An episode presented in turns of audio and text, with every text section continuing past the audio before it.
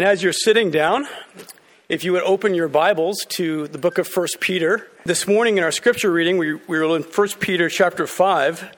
Well, in our time in preparation for the Lord's Supper, we'll be looking at 1 Peter chapter 2.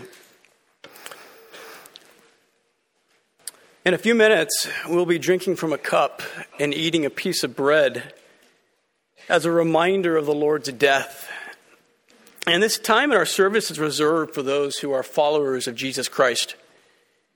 And if you're not a follower of Jesus Christ, my prayer is that you would listen closely together as we read from God's Word. Um, but when the tray is passed in front of you, uh, you can just let the tray pass to the person next to you without taking the cup. Um, but we're glad that you're here today. Um, but this time in our service is especially reserved for those who are followers of Christ. Well, in the book of 1 Peter, the Holy Spirit, through Peter, writes to believers who are being slandered, who are suffering unjustly, who are enduring harsh treatment, treatment that will soon grow into full fledged persecution under Nero. And he writes to them to be firm in the faith, as we read this morning. In this context, Peter instructs believers how to interact with the world and how to love one another in the body of Christ. Earlier in chapter 1, verse 22, Peter said Christian love for one another must be pure, it must be unhypocritical, and it must be genuine. Well, now in chapter 2, beginning in verse 1, he gives us further instruction for interacting with fellow believers. Let's read verses 1 through 3 together. Therefore, laying aside all malice and all deceit and hypocrisy and envy and all slander, like newborn babies, long for the pure milk of the word, so that by it you may grow in respect to salvation, if you have tasted the kindness of the Lord. Peter says we must crave the pure milk of the word, like newborn babies. We must crave God's word in a singularly focused way, like a newborn babe that will not grow without food. We will not grow in our spiritual lives without the nourishment of God's word. Peter actually connects our longing for God's word with our conduct in the body of Christ. What will work against an appetite for God's word? It's a love of self if we regard our fellow believers with malice, ill will towards one another, if we are deceitful and hypocritical, if we put on a false pretense with one another, if we are envious, that is, we set our desires on what someone else has, and we speak against other believers, if we do those things, we will hinder our appetite for God's word. If we are to cultivate a proper love for Christ and His Word so that we can grow, we must lay aside, as verse 1 says, these self serving, self preserving, self glorifying, self seeking attitudes. But when we have been cultivating a true longing for Christ's Word, we experience the mighty working of God in our lives. Peter says in verse 3, look down, if you have tasted the kindness of the Lord.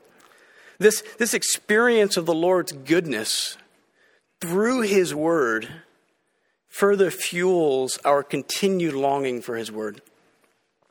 God has designed His Word to be a means by which He would disclose Himself to us, by which He would show us His loving kindness, and the means by which He would actually cause us to grow.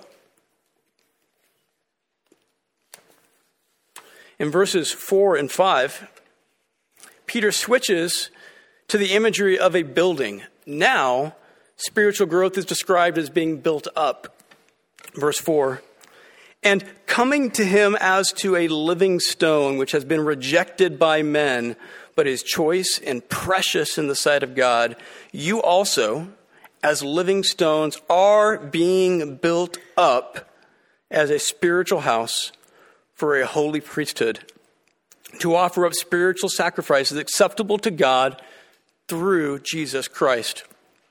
The, the main verb of verses 4 and 5 is actually found in verse 5, with all believers, plural, being built up, being built up is the main idea.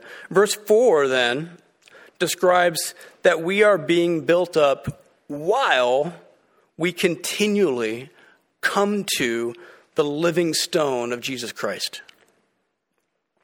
As we continue to come back to Jesus Christ as our reference point, the, the pure milk of the word is what aligns us to Christ. We come to him for sustenance and strength and counsel and comfort, which he brings through the word and the spirit. And notice the identity of him to whom we keep coming in verse 4 rejected by men, choice and precious. Jesus was rejected by men, he was hated by his own people. But he was choice and precious to his father, who had predetermined to crush him as a sacrifice and as a payment for our sin. And he did that so that we could be made into a holy priesthood. And one sense in which believers are described as priests is that we have direct access to God. This is the reason we can come to Him, as verse 4 says. We long to experience more of His kindness, to grow in Him, to see Him, to come under His authority. And as we long for and seek Him in His Word, believer, do you long for Christ and His Word in this way as, as your greatest need, as the only food that will satisfy? Do you remember the privilege that we have with access to God that was purchased through the death of his son, Jesus Christ. For the believer, that which is choice and precious to God the Father, his son, Jesus Christ, is also precious to us. Verse 6 For this is contained in Scripture Behold, I lay in Zion a choice stone a precious cornerstone, and he who believes upon him will not be put to shame. What a joy for believers to consider this truth this morning as we prepare for the Lord's Supper. But this truth also brings a sobering reality to those who do not trust in him. Because of Christ, believers can actually stand before him when Jesus Christ returns to judge sin, because he has already paid the penalty of our sin. There is, in verse 6, no shame for those who believe in him. But for those who stumble over this living stone, the cornerstone, Jesus Christ, who reject him, who refuse to obey him, both shame and judgment for every sin is coming. And please don't leave today without talking to someone about what it means to follow Christ, to put your faith in Christ alone for your salvation. who longs to give eternal life in Christ, to forgive every sin of everyone who would come to him in faith.